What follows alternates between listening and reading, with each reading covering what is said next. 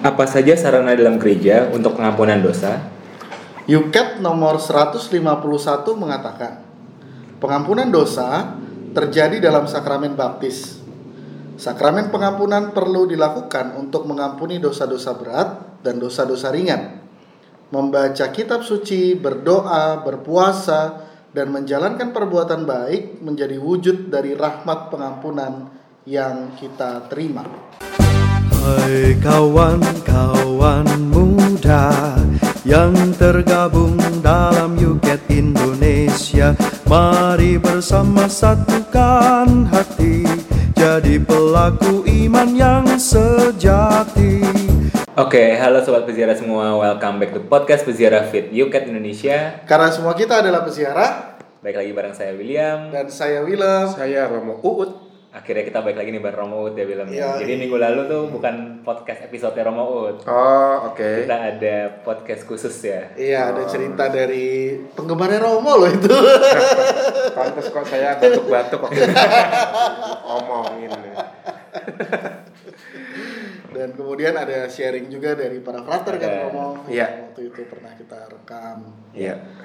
Dan sekarang kita bahas apa nih Willem? Kita bahas tadi ada pengampunan dosa, sakramen baptis. Kita mau bahas sakramen bukan? Oh, bukan, bukan, bukan, ya? bukan. Nah, sebenarnya kan kita sekarang sudah ada di pintu masuk menuju satu masa Iya. dalam kalender liturgi yang wah, julukannya adalah retret agung, yaitu masa prapaskah. Oke. Nah, masa prapaskah itu ya kita tahu adalah momen pertobatan untuk umat beriman dan salah satunya juga ada pengampunan dosa dan ada banyak hal yang dilakukan oleh gereja Katolik selama masa prapaskah dan Hmm. dari situlah sesuai dengan tema kita juga di bulan ini kita pengen tahu nih gimana sih cara mencintai Allah di masa prapaskah yang akan kita masuki ini Hmm, iya. dan sebentar lagi sudah Rabu Abu ya Romo ya jadi Iya. sebetulnya gimana nih Romo mungkin mulai dulu dengan gimana sih ceritanya ada masa prapaskah nih dalam tradisi gereja Katolik Iya, pasti sudah banyak yang tahu ya, cuman lupa ya.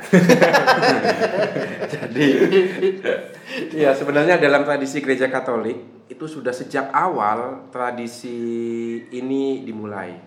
Eh, sejarahnya adalah 40 hari eh, puasa, masa pantang dan seterusnya itu berangkat dari masa persiapan baptis sebenarnya. Jadi sejarahnya seperti itu. Jadi dulu itu orang yang akan dibaptis memang butuh persiapan. Mungkin abad-abad pertama, abad kedua belum begitu inte- intens. Lalu masa-masa emas uh, katekumenat itu abad keempat, abad kelima. Nah itu dipatenkan. Maka 40 hari adalah persiapan akhir sebelum nanti mereka menerima sakramen baptis. Jadi bisa dibayangkan satu tahun atau dua tahun, bahkan bisa empat tahun perjalanan katekumenat itu nanti puncaknya adalah 40 hari menjelang baptisan. ya. Nah itu uh, sejarahnya seperti itu. Maka menarik bahwa saat ini kita lebih mengenal 40 hari itu sebagai masa prapaskah. Padahal itu aslinya adalah satu bulan terakhir bagi para katekumen sebelum mereka dibaptis. Dan kemudian menjadi milik seluruh gereja, seolah-olah gereja seluruh umat ingin menemani para katekumen ini sampai kepada pintu pembaptisan. Nah, itu itu uh, sejarahnya seperti itu. Maka 40 hari menjadi bagian integral dari persiapan baptis dan selama 40 hari ini tidak hanya mereka yang akan dibaptis tapi seluruh umat beriman ikut uh, menjalaninya sebagai juga mengingatkan pembaptisan mereka juga. Nah, itu. Maka di banyak gereja tradisi Prapaskah ini juga dimulai dengan doa untuk para katekumen yang akan menerima baptisan di malam Paskah ya. Iya. Nah, seperti itu dimulai dengan doa untuk para uh, calon baptis yang akan dibaptis di malam Paskah. Seperti itu sejarahnya mengapa ada 40 hari. Maka untuk kita yang sudah dibaptis baik juga untuk mengingat kembali baptisan yang dulu kita terima. Lo mau masih bayi dibaptisnya? Oke, kalau begitu ingat bahwa kamu sudah dibaptis. ingat akan martabat baptisan yang sudah kamu terima. Mungkin yang selama ini kita abaikan. Oh, saya bukan siapa-siapa. No, you are not nobody. You are anak-anak Tuhan. Kita tuh somebody semua ya. Kalau sudah dibaptis, sudah menjadi anak-anak Tuhan, maka uh, putusan kita, pilihan kita, termasuk pilihan kata-kata kita hendaknya mencerminkan martabat baptisan itu. Begitu Hmm. sejarahnya. Dengan perubahan itu Romo, sebetulnya di masa kapan gereja kemudian menetapkan masa prapaskah dalam kalender liturgi secara resmi? Iya, secara resmi itu seperti saya katakan tadi pada masa-masa emas perjalanan katekumenat sekitar abad ketiga, abad keempat. Lalu masa lagi abad keempat, abad kelima ya itu. Nah itu itu masa-masa emas perjalanan katekumenat ditandai oleh banyak katekis-katekis khususnya dari sekolah katekis Alexandria ya Santo Cyril dari Alexandria yang terkenal dengan 25 poin-poin katekumenatnya termasuk ajaran tafsiran akan doa Bapa kami ya. Itu itu berkembang tuh di abad-abad ketiga, abad keempat, khususnya abad keempat, abad kelima juga. Seperti itu mulai ditetapkan ya. Tidak ada ajaran resmi gereja 40 hari uh, prapaskah tidak, tapi itu seiring berjalannya waktu. Karena pada masa itu para katekumen untuk ikut katekese itu diantar oleh umat. ya. Ini orang-orang yang tertarik dengan ajaran gereja. Ini orang-orang yang tertarik untuk menjadi Kristen itu diantar oleh umat. Lalu diterima oleh gereja, lalu kemudian ada ritus eksorsis ya, kecil supaya setan-setan lari dari hati dan kepalanya orang ini sehingga bisa menerima ajaran. Lalu kemudian perjalanan katekumenat dimulai. Nanti selama perjalanan itu gereja menemani, artinya umat yang mengantar mereka ikut menemani. Bahkan beberapa hari sebelum masa uh, sebelum malam Paskah itu umat ikut berpuasa bersama calon baptis dan mendoakan mereka. Lihat betapa pentingnya sakramen baptis ya. Kita sekarang mengagungkan Ekaristi. Memang dia agung, dia puncak, tapi pintu masuk ini juga begitu penting. Bahkan ada banyak liturgi kita dikaitkan dengan baptisan ya. Termasuk Jumat Agung, Malam Paskah itu dikaitkan dengan pembaptisan. Maka 40 hari ini juga persiapan pembaptisan. Maka sekali lagi jangan lupa martabat baptisan kita begitu penting itu mengubah hidup kita itu.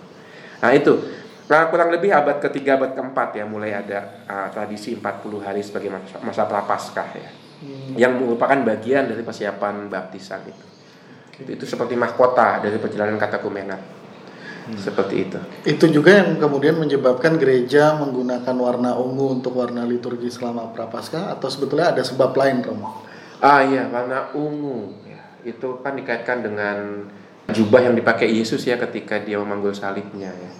Itu dikaitkan di situ sih lebih untuk mengenangkan. Maka Paulus yang memulai sebenarnya bahwa pembaptisan itu diidentikan dengan wafat dan kebangkitan Kristus. Itu itu Paulus yang pertama-tama memulai. Sebelumnya tidak ada pikiran ke situ.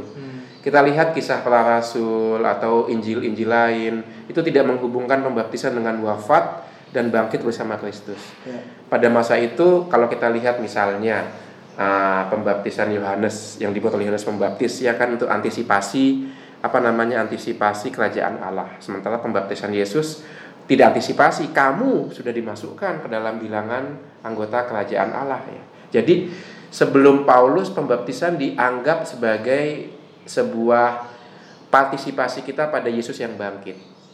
Tetapi Paulus menghadapi masalah, ini orang yang dibaptis kok hidupnya kayak dulu. Ya kan udah dibaptis, bebas dong kita hidup, udah jadi anak-anak Allah, kok ya udah nggak usah berbuat nggak usah macam-macam, berbuat dosa aja kan, udah diampuni dosa kita. Nah, menghadapi itu Paulus mengatakan, eh enggak loh, kamu dibaptis bukan langsung berpartisipasi pada kebangkitan Yesus. Ingat, dibaptis itu bukan hanya masa depan, tapi juga terikat pada masa lalu, yaitu kematian Yesus ya. Maka dibaptis kemudian mati bagi dosa, hidup bagi Allah. Itu Paulus yang memulai. Maka sebenarnya sejarah baptis diikat dengan sengsara wafat dan kebangkitan Yesus itu teologinya mulai dengan Paulus. Maka orang lebih mudah mengkaitkan persiapan baptis dengan kisah sengsara wafat dan kebangkitan Yesus. Dikaitkan dengan malam Paskah sebagai malam pembaptisan karena teologi pembaptisannya Paulus itu mendapatkan landasan biblisnya di Paulus. Begitu. Ya, maka memang eh, sebelum Paulus praktek pembaptisan, persiapan pembaptisan tidak langsung dikaitkan dengan 40 hari ini ya. Karena belum ada teologinya. Baru setelah Paulus artinya kemudian abad kedua, abad, terutama abad ketiga, abad keempat itu berkembang 40 hari persiapan baptisan. Iya, seperti itu. Kenapa 40 hari Romo? Ada ada alasannya kah atau? Wah, 40 itu angka magic gitu. Iya. 40 hari itu angka suci di kitab suci ya. Keluaran Israel ya kan 40 tahun. Hmm. Lihat Israel 40 tahun. Itu kan sebenarnya dari Mesir ke Israel kan nggak butuh 40 tahun itu. Dekat itu. Gila 40 tahun lama bener. Keliling dunia 80 hari ya kan ada film. Around the world 80 days ya. Ini Mesir ke Israel 40 tahun. Nah, ini pasti maka ada makna teologisnya tuh. 40 tahun artinya satu generasi selesai. Dengan kata lain, rupanya mereka yang keluar dari tanah Mesir dianggap kurang layak masuk ke tanah terjanji. Maka dibuat muter-muter di padang gurun selama 40 tahun. Oke. Jadi rupanya 40 tahun di padang gurun itu mempersiapkan generasi yang pantas untuk siap masuk ke tanah terjanji. Maka 40 hari adalah simbol persiapan kita untuk meninggalkan hidup lama dan masuk ke hidup yang baru. Maka tanah terjanji menjadi kayak semacam simbol untuk hidup yang baru sebenarnya. Hmm, Nah itu, maka 40 tahun diidentikan dengan 40 hari Yesus berpuasa juga di padang gurun. Padang gurun, ya. Maka Yesus adalah wakil Israel. Dulu 40 tahun Israel gagal di padang gurun. Yesus berhasil 40 hari di padang gurun melawan cobaan setan ya kan. Nah, sekarang kita yang dibaptis ikut Yesus, ikut bangsa Israel masuk ke tanah terjanji hidup secara baru hanya untuk Allah. Nah, itu 40 hari 40 tahun persiapan untuk hidup baru. Kan kami udah dibaptis sama gimana ya? Udah seperti Yesus juga ikut berpuasa di padang gurun pencobaan itu kembali memurnikan diri kita supaya nanti pas malam Paskah kita seperti orang yang diperbaharui hidupnya. Wah, itu dia.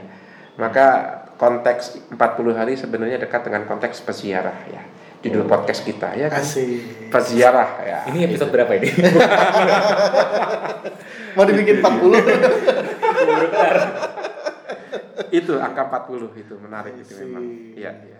Nah Romo itu selama masa prapaskah kan ada beberapa tradisi gereja ya, misalnya menganjurkan umat untuk berpuasa, Iya. untuk pantang, kemudian gereja juga biasanya memberikan kesempatan umat untuk mengaku dosa, Iya. lalu ada juga jalan salib, Iya. beberapa lagu kemudian dihilangkan, kemuliaan misalnya tidak dinyanyikan, Iya. Lalu kemudian bait pengantar Injil yang Haleluya diganti. Iya. Nah, eh, apakah semua ini juga eh, terkait dengan teologi yang Paulus tadi? Betul, iya. Karena itu semua digunakan untuk membantu umat menghayati itu ya, menghayati masa-masa pemurnian, masa-masa dalam tanda kutip kematian ya, kematian manusia lama kita ya. Maka tidak ada kemuliaan di situ, maka kita perlu puasa untuk melawan manusia lama kita yang memang tidak bisa sekali pukul selesai. Maka setiap tahun perlu diulang lagi tuh, perlu diulang, diulang. Maka betul yang dikatakan Willem tadi ini agung seluruh gereja. Yang menarik adalah jangan mengidentikan 40 hari ini dengan masa suram. Enggak. Jangan sedih. Ya kan Yesus mengatakan kalau kau berpuasa hendaklah cucilah mukamu, minyaki rambutmu tampil dengan necis ya. Artinya jangan pasang muka sedih. Enggak. Ini justru kesempatan. Oke, kita bareng seluruh umat Katolik sedunia mau retret agung. Kita senang kita nggak sendirian Hmm. pembaruan diri kita dilakukan tidak sendirian dengan yang pertama. Yang kedua, kita senang juga karena gila Tuhan masih ngasih aku kesempatan nih memperbaiki diriku. Dan ketiga kita senang karena nanti puncaknya Paskah yang akan kita rayakan. Itu jadi jangan identik dengan aduh masa berat ya. Waduh langsung lagunya melo semua. Eh, Ya memang sih nggak ada kemuliaan tapi jangan Dan kemudian biasanya lagunya emang melo-melo sih. melo Romo. melo sih ya lagi liturgi tapi ya nada apa namanya suasana hati kita itu tidak murung ya tidak murung tetap happy sebenarnya karena tahu apa yang akan kita terima nanti maka memang itu nanti akan pecah di paskah itu kan ya malam paskah ya tiba-tiba aleluya tiba-tiba apa namanya lonceng dibunyikan ya lalu ada aspergesme dengan air. Wah itu itu masa masa prapaskah dengan tri hari sucinya dan pekan sucinya itu masa yang luar biasa. Maka ini jangan sampai hilang nih. Ikuti dengan baik maka kita akan bisa mengikuti dinamika gereja yang berpuncak nanti di cuma apa namanya di pekan suci tri hari suci. Wah itu luar biasa kalau kita ikuti termasuk juga liturginya termasuk bacaan bacaannya nah itu Ah, memang ada alasannya ke sana. Tapi terma- eh, terkait dengan doa mati raga eh, puasa dan Derma. derma. Itu ada dalam Injil kan ya? Matius 5 6 ya? Dalam khotbah di bukit kan? Itu memang salah salah satu cara untuk melakukan silih atas dosa kita entah dosa pribadi maupun juga dosa orang lain.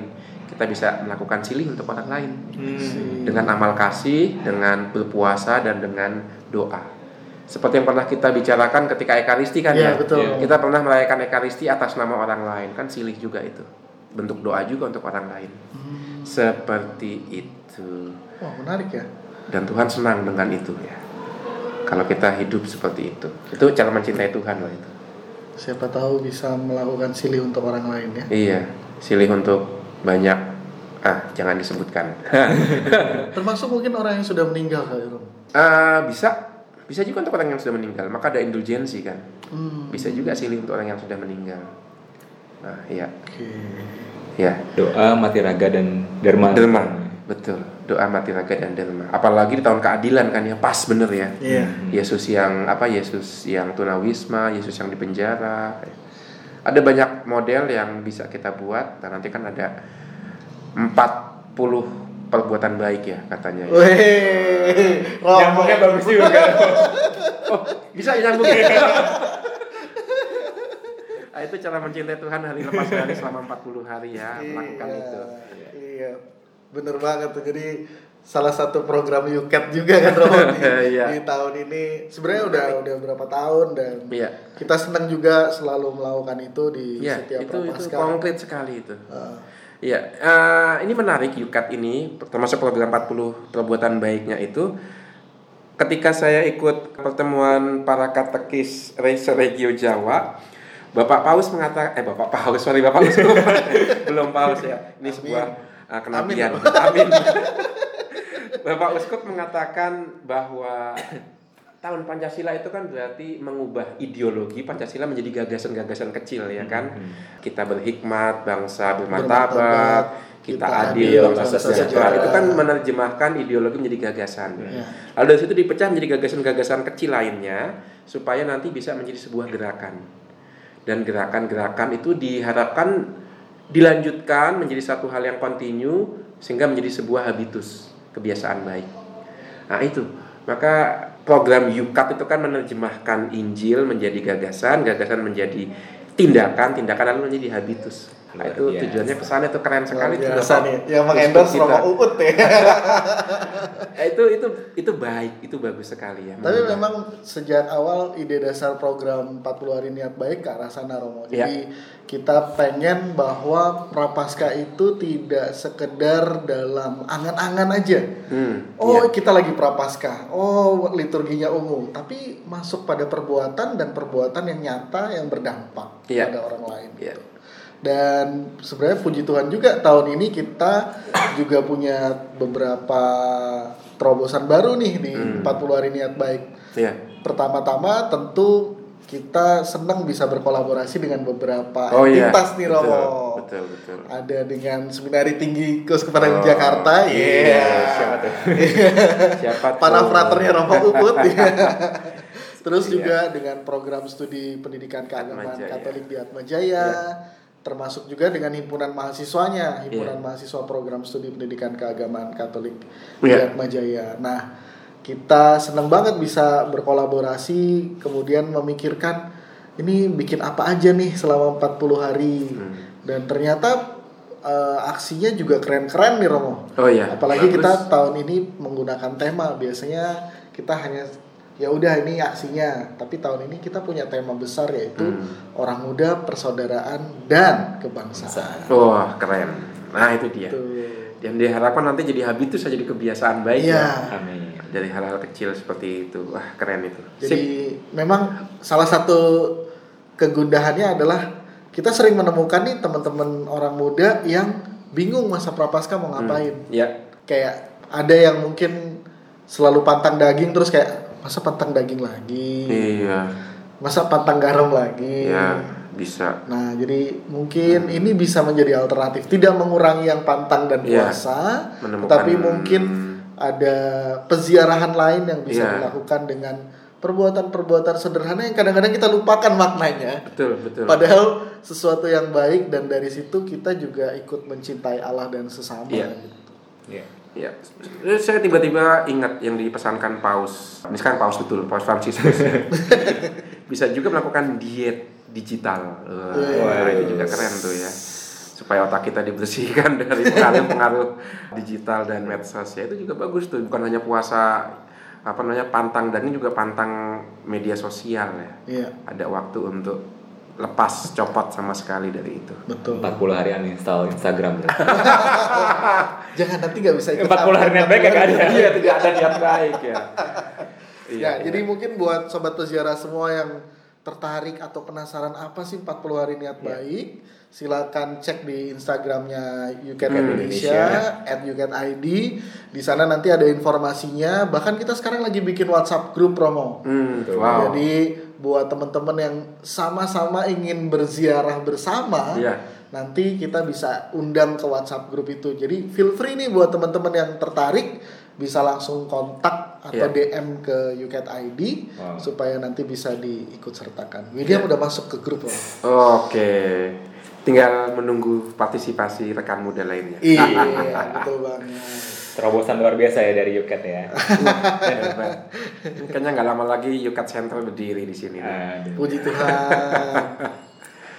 Nah ngomong-ngomong terobosan kita juga ada terobosan nih Romo Ut. Oh, iya. Jadi untuk dua episode ke depan kita punya fact and question nih ke teman-teman yang Oh, pengen oke. nanyain tentang masa prapaskah dan besok apa Willem jalan salib Tentang ya. jalan salib. Oh iya, oke. Jadi kita sudah mengumpulkan beberapa pertanyaan dari Ya, saya sudah Iya, Yuket nih. Yukat ya. Iya, jadi terima kasih banyak nih teman-teman sudah mau ikut bertanya-tanya karena kadang-kadang pertanyaan-pertanyaan ini adalah pertanyaan kita bersama nih sebenarnya. nah, Iya. kita mau coba langsung masuk ke eh, pertanyaan-pertanyaan itu, Will? Boleh boleh. Iya. Mungkin Willem boleh yang pertama dulu siapa nih? Iya, ini pertanyaan pertama dari @angeli.i. Wis. Waduh. Dia bertanya tentang pantang dan puasa, Romo. Oh iya. Nah, mungkin ini juga sekaligus juga pertanyaannya sama dengan pertanyaannya Rinaldi Luthor.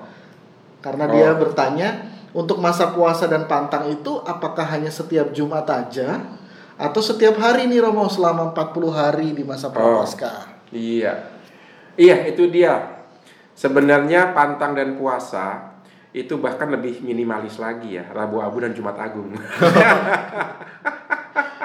Itu puasanya ya Romo ya? itu puasanya dan pantangnya juga sebenarnya ya.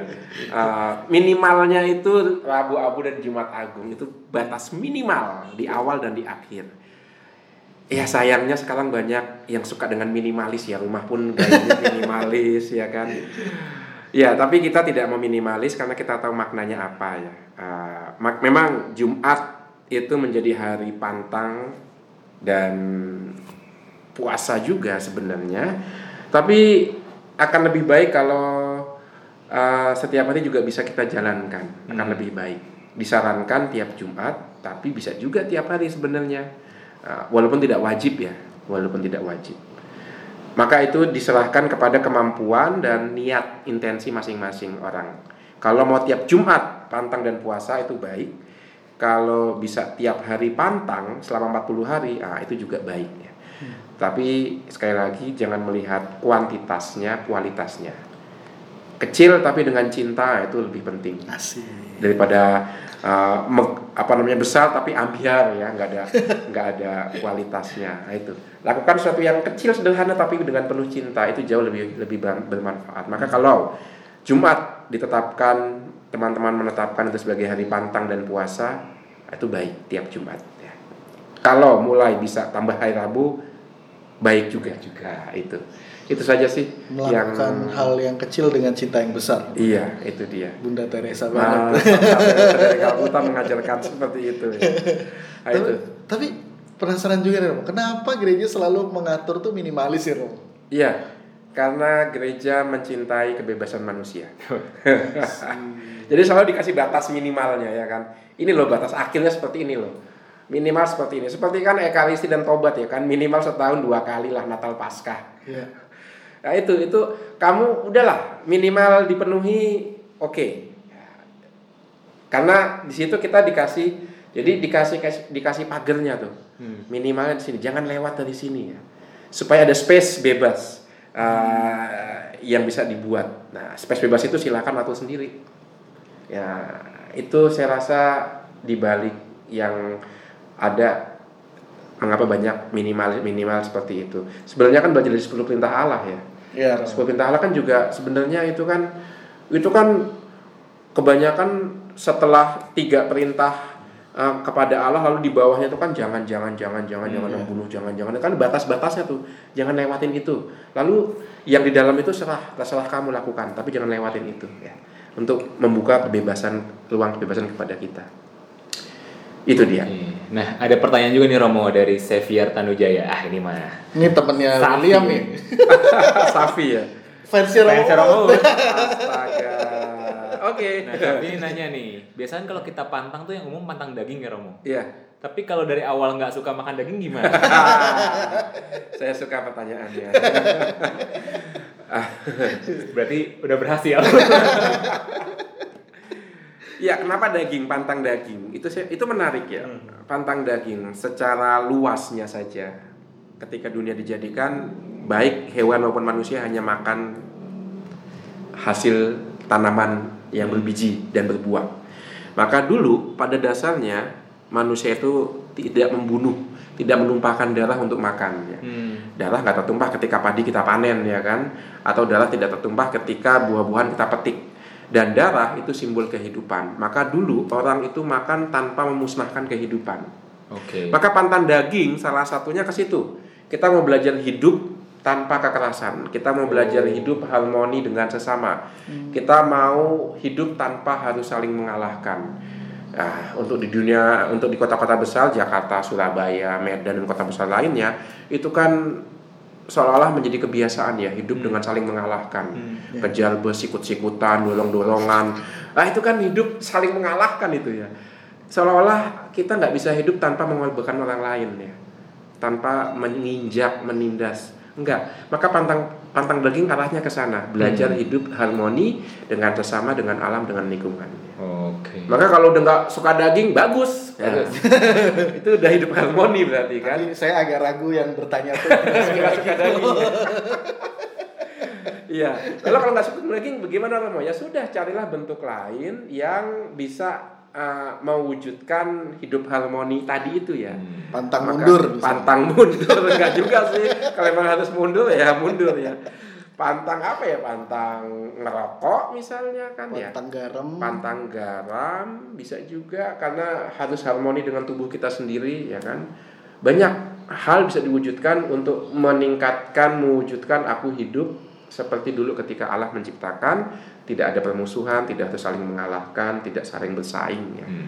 Nah, pantang macam-macam kok. Bapak Paus mengatakan pantang gosip, Ya. iya kan? Pantang ngomongin kejelekan orang lain, ya. Pantang iri hati, ya. Betul. Ingat aja tujuh dosa pokok itu kan iri hati, sombong, rakus, ya kan? Nafsu-nafsu eh, yang tak teratur dan seterusnya. Ambil itu supaya hidup kita harmonis ya. Oh. Agak dekat dengan ajaran Buddhis ya sebenarnya. Iya. Ya. Ya Ada kan? juga yang pernah sharing pada saya melakukan pantang nonton TV selain berita. Ah, itu bagus tuh. Iya. Karena saya juga semalam berpikir kita itu diperbodoh oleh teknologi supaya kita makin tergantung oleh teknologi ya. Supaya teknologi dulu punya pasar ya. Sekarang kita nonton TV berapa jam, baca WhatsApp berapa jam, Facebook berapa jam, tapi berapa waktu kita membaca Ya. hal-hal yang penting yang menambah pengetahuan kita. Nah, itu. Maka jangan diperbodoh oleh berani ngambil jarak bahkan oleh teknologi sekalipun. Oke. Itu dia. Jadi banyak ya pantang yang bisa kita lakukan. Wah Betul, banyak banyak betul. sekali nggak hanya daging. Hmm. Iya. Gitu Safi. Gitu Safi. ya. Iya. Oke, apalagi di film nih? Nah, Romo, ada juga nih masih terkait dengan pantang dan puasa. Ada yang bertanya nih namanya Hamtaro 8989. Uh, Kayak ini ya, kuis apa gitu. jari-jari zaman saya. Jadul banget. Dia kan nyambung. Nggak nyambung. Nah, apa ada konsekuensi Romo kalau tidak melakukan pantang dan puasa? Tidak ada konsekuensi. Memang tidak ada konsekuensi. Gereja tidak gereja. mengawasi dengan CCTV atau atau apa namanya chip rohani. Eh, kamu tidak pantang ya tidak ada konsekuensinya. Eh, itu dia ya. Kembali diserahkan kepada apa namanya inisia- eh, inisiatif dan tanggung jawab pribadi lepas pribadi. ini sebuah ajakan, ini sebuah retret agung bersama seluruh gereja. Santo Paulus pun mengatakan begitu kan, ya kebebasan anak-anak Allah, kebebasan yang kita pakai bukan untuk hidup uh, sesuka hati saya, tapi kebebasan yang saya pakai untuk hidup seperti pembaptis martabat baptisan yang kita terima. Maka kalaupun kita tidak melakukan itu, hmm, kita tetap bisa menerima komuni. Tidak ada tidak ada apa namanya tidak ada hukum kanonik yang dilanggar. Tidak diekskomunikasi. Tidak diekskomunikasi ya. Tapi memang hukum mengatakan itu wajib bagi orang dibaptis yang sudah dewasa. Salah Tapi- satu lima perintah gereja Iya ya. itu wajib, tapi menarik tidak ada hukumannya ya. itu menarik ya. Tidak ada apa namanya satu paksaan ya, hukum tanpa paksaan ya. Tapi ya itulah dia. Hukumannya mungkin hati nuraninya yang Ah, menyesal. itu dia hati nuraninya, hati nuraninya yang menyesal. Kok saya nggak pantang Kok saya ya? nggak pantang, kok kayaknya ada momen yang lepas. Maka sayang nih, ini kan momen sekali setahun ya. Sayang kalau di di apa dilewati. Ini bersama-sama seluruh umat Katolik sedunia loh Hmm. yang pertama. Tapi tidak hanya Katolik seluruh dunia, seluruh umat manusia yang menderita dan sengsara bisa kita bawa dalam puasa kita. Kita doakan mereka juga. Ya. Ya, itu. Menarik tuh Romo. Itu dia. Berpuasa dan terpantang untuk orang lain. Iya, itu yang penting Solidaritas, ya. Solidaritas dalam kita. gitu ya. Uh, jadi kalau untuk diri sendiri cuek, eh, lihat orang lain yang menderita. Untuk mereka kita pantang dan puasa. Tentu untuk Tuhan juga kan, tapi kan konkret ini. Betul. Nah Romo, kalau tadi pantang dan puasa, ada juga yang bertanya, Hamtaro nih bertanya tentang eh, definisi dari puasa. Kan Oh. kita selalu dengar puasa itu makan kenyang satu kali Iya. atau makan kenyang sekali. Itu praktiknya itu sebenarnya seperti apa sih Romo? Makan kenyang satu kali atau makan kenyang sekali artinya makan kenyang banget gitu? Iya, itu minimalis lagi sebenarnya. I- Itu makna puasa yang minimalis seperti itu, makan kenyang hanya sekali. Itu definisi puasa uh, untuk khususnya untuk 40 hari ini ya. Itu yang sangat minimalis. Uh, bisa ditingkatkan kalau mau, misalnya mengikuti praktek puasa saudara-saudara kita muslim juga bisa ya kan. Uh, uh, jadi dimulai dengan bak sahur, bangun pagi makan sepanjang hari tidak makan sampai nanti pas buka puasa makan lagi itu juga bisa. Atau bentuk orang Jawa Senin Kemis macam-macam bentuk puasa. Tapi di maka saya yakin salah satu kenapa dipasang minimalis supaya kita bisa adaptasi dengan budaya ngikutin apa yang sudah terjadi dalam uh, tradisi lokal ya. Maka dipasang minimalis asal tidak melewati rambu-rambu ini maka ungkapannya silahkan sesuai dengan kebiasaan setempat. Nah itu Iya, itu maka banyak cara diungkapkan. Yang penting satu kita hidup seperti dulu ketika Allah menciptakan kita. Itu sih. Oke. Iya, Eh, saya tertarik misalnya mengikuti tradisi saudara-saudari Muslim ya.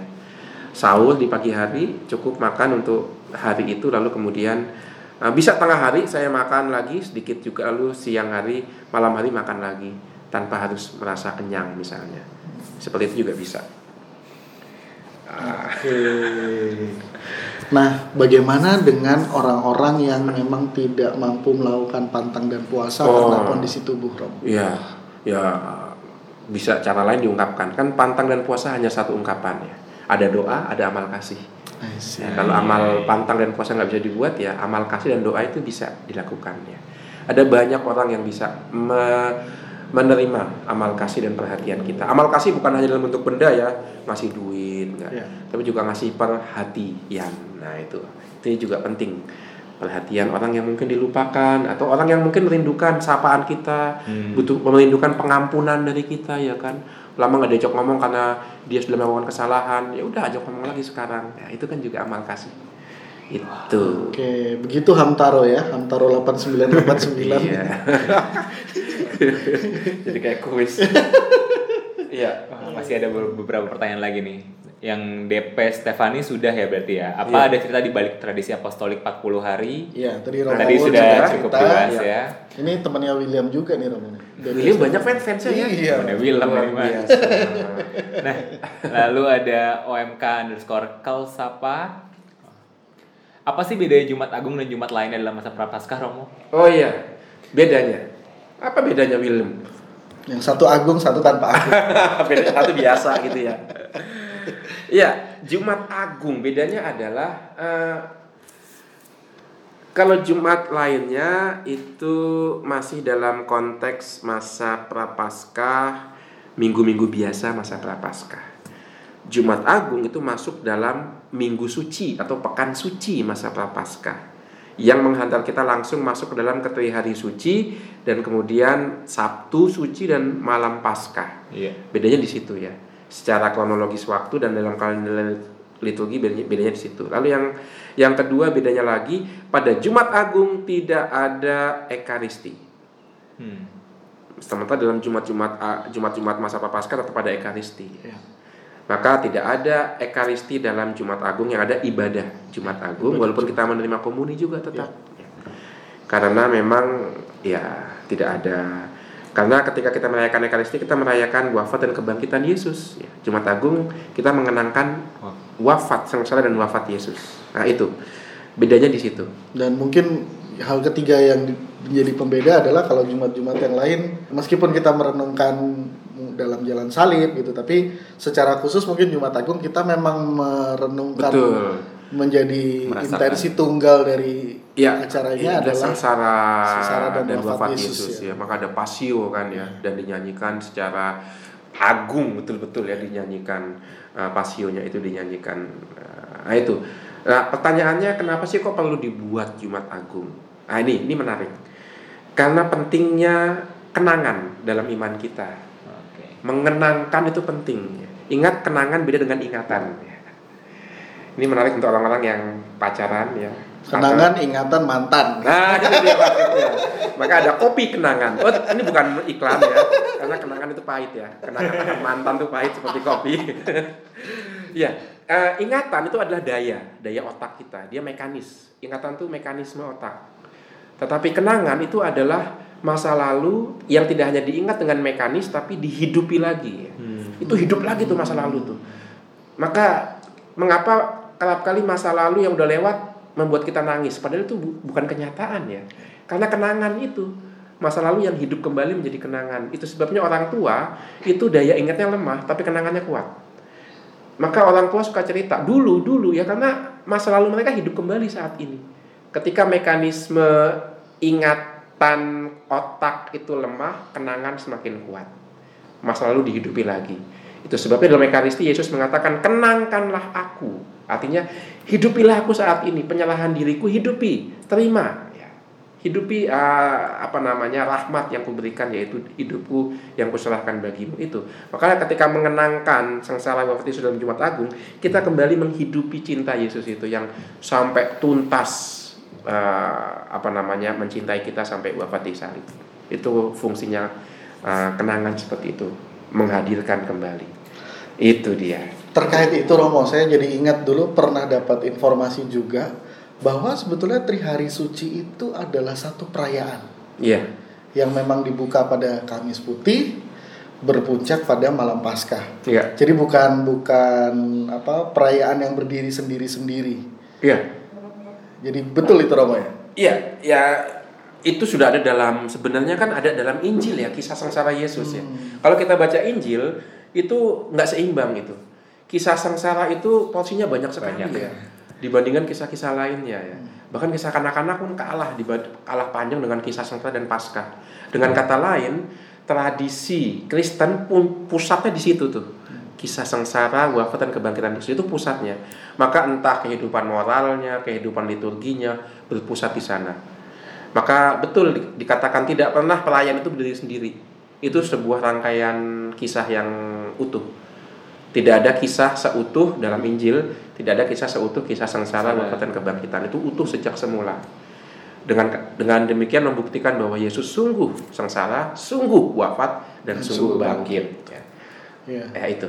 Dan juga itu muncul dalam apa beberapa tanda-tanda liturgi itu Romo kalau saya Iya. perhatikan misalnya eh, kalau di Trihari Suci ya kita tanda salib itu ya mulainya di Kamis Putih Iya. Jumat Agung kan dimulai tanpa tanda salib Iya. paling juga berkat juga berkat biasa Iya.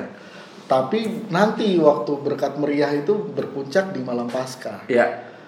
Betul. Lalu eh, dan itu juga biasanya mengalir kan Romo ya dari Kamis Putih, Jumat Agung, Oh iya. Iya. sampai malam Paskah gitu. Ya, mengalir. Itu nanti kita lihat pas Kamis Putih ya, tetap ketika ada kemuliaan Kamis Putih ya. Ada. Dan lonceng dibunyikan ya.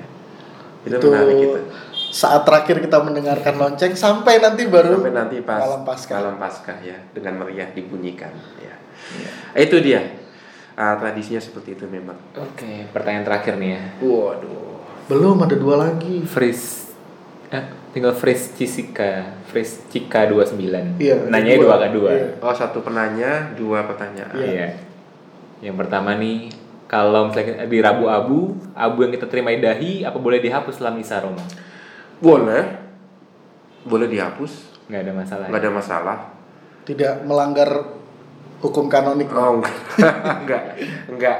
Bisa dihapus, bisa tapi ya sebenarnya itu kan aslinya kan untuk eh, memunculkan sikap tobat ya. Kita malu akan dosa-dosa kita ya. Karena dosa kita itu begitu beratnya sampai Yesus sendiri nggak bisa menyapa Allah sebagai Bapa kan. Karena dosa kita lalu Allah Putra jauh dari Allah Bapa. Itu berat sekali dosa kita ya. Iya. Dia memanggil Eloi bukan Abba ya disalib. Nah, itu maka abu yang ditandakan di dahi kita itu mengingatkan akan eh, beratnya dosa kita maka itu rasa malu dan keinginan kita untuk bertobat di, ditingkatkan ya. Maka ya kalau tujuannya itu memang baik untuk tidak dihapus ya mengingatkan kita juga ya. Tapi kalau kehapus ya Ya nggak apa-apa ya sudah. Boleh dihapus tapi ya janganlah ya. By intention bu. By tidak. intention Sebaiknya tidak. sebaiknya gitu. tidak ya sebaiknya tidak begitu Oke. oke Nah mungkin ada teman-teman sobat peziarah juga yang mungkin bertanya-tanya Romo sebetulnya dari mana sih abu dari Rabu Abu itu Romo? nah Ya, itu saya dia. nanya itu kemarin. yang pasti bukan dari Gunung Merapi dan bukan juga dari Abu Gosok itu bukan tapi dari uh, ranting dan daun-daun palm Palma. tahun lalu yang sudah mengering dibakar lalu abunya dipakai untuk uh, Rabu Abu ya sebenarnya ada macam-macam cara juga sih ya ada yang abunya di Taburkan ditaburkan aja. di atas kepala kita, tapi ada juga yang diberi tanda salib di dahi kita dengan itu ya. Lalu ada rumusannya kan ya bertobat dan percayalah kepada Injil ya. Ya. Itu sebenarnya mau mengingatkan akan pembaptisan kita tuh di dahi diberi tanda salib ya kan. Oh. Ya kan dibaptis kan berarti memberi nama Yesus di dahimu berarti kamu milik Kristus. Itu tanda pembaptisan. Dan nama Allah tertera pada dahi mereka dan mereka akan meraja selama-lamanya. Wahyu 22 ayat 4 itu. Hmm. Nah itu, maka kenapa diberi tanda salib dengan abu kita mengingatkan akan pembaptisan yang kita terima. Dan secara dosa. biblis juga itu muncul dalam kitab Yoel ya Romo. Ah, abu itu ya? Iya. betul. Itu tradisi Yahudi sebenarnya kan, tanda tobat metabu- menaburi abu di atas kepala. Dalam kitab ah, Yoel, lalu juga kitab siapa namanya itu Yunus ya kan? Iya. Ketika penduduk Niniwe bertobat kan rajanya menaburi abu di atas kepala mereka. Nah itu. Oh. Begitu Fris Frisika 29. 29. Iya. Nah, ada pertanyaan lagi dari Frisika nih Romo. Iya. Kenapa patung dan salib ditutup kain ungu? Iya, kenapa ditutup? Sekali lagi, ini mau kita bagian dari ugahari, yaitu ugahari dalam bentuk keindahan-keindahan karya seni ya. Mata kita mau eh, tidak dimanjakan oleh keindahan karya seni. Jadi melihat Allah tanpa bantuan mediasi-mediasi itu, maka ditutup itu supaya kita terbiasa dengan hal-hal yang simpel sederhana. Kalau ada kesempatan datanglah ke gereja di mana tinggal para rahib Okso. Di Rawa Ya, Seneng. Rawa Seneng. Itu kan gerejanya juga sederhana itu. Tidak ada banyak hiasan kecuali di ujungnya itu ada eh, apa namanya seperti jendela dengan apa eh, lukisan jendelanya yang akan dinyalakan ketika kompletorium atau ibadat penutup ya. Maka ketika Salve Regina itu dinyalakan. Maka patung Buddha Maria yang indah itu kemudian kelihatan. Okso itu mencoba menghidupi itu. Hidup di gereja tanpa patung, tanpa hiasan. ya. Sederhana. Gunanya itu untuk melatih indera kita bermati raga, berugahari. Maka ditutup kain.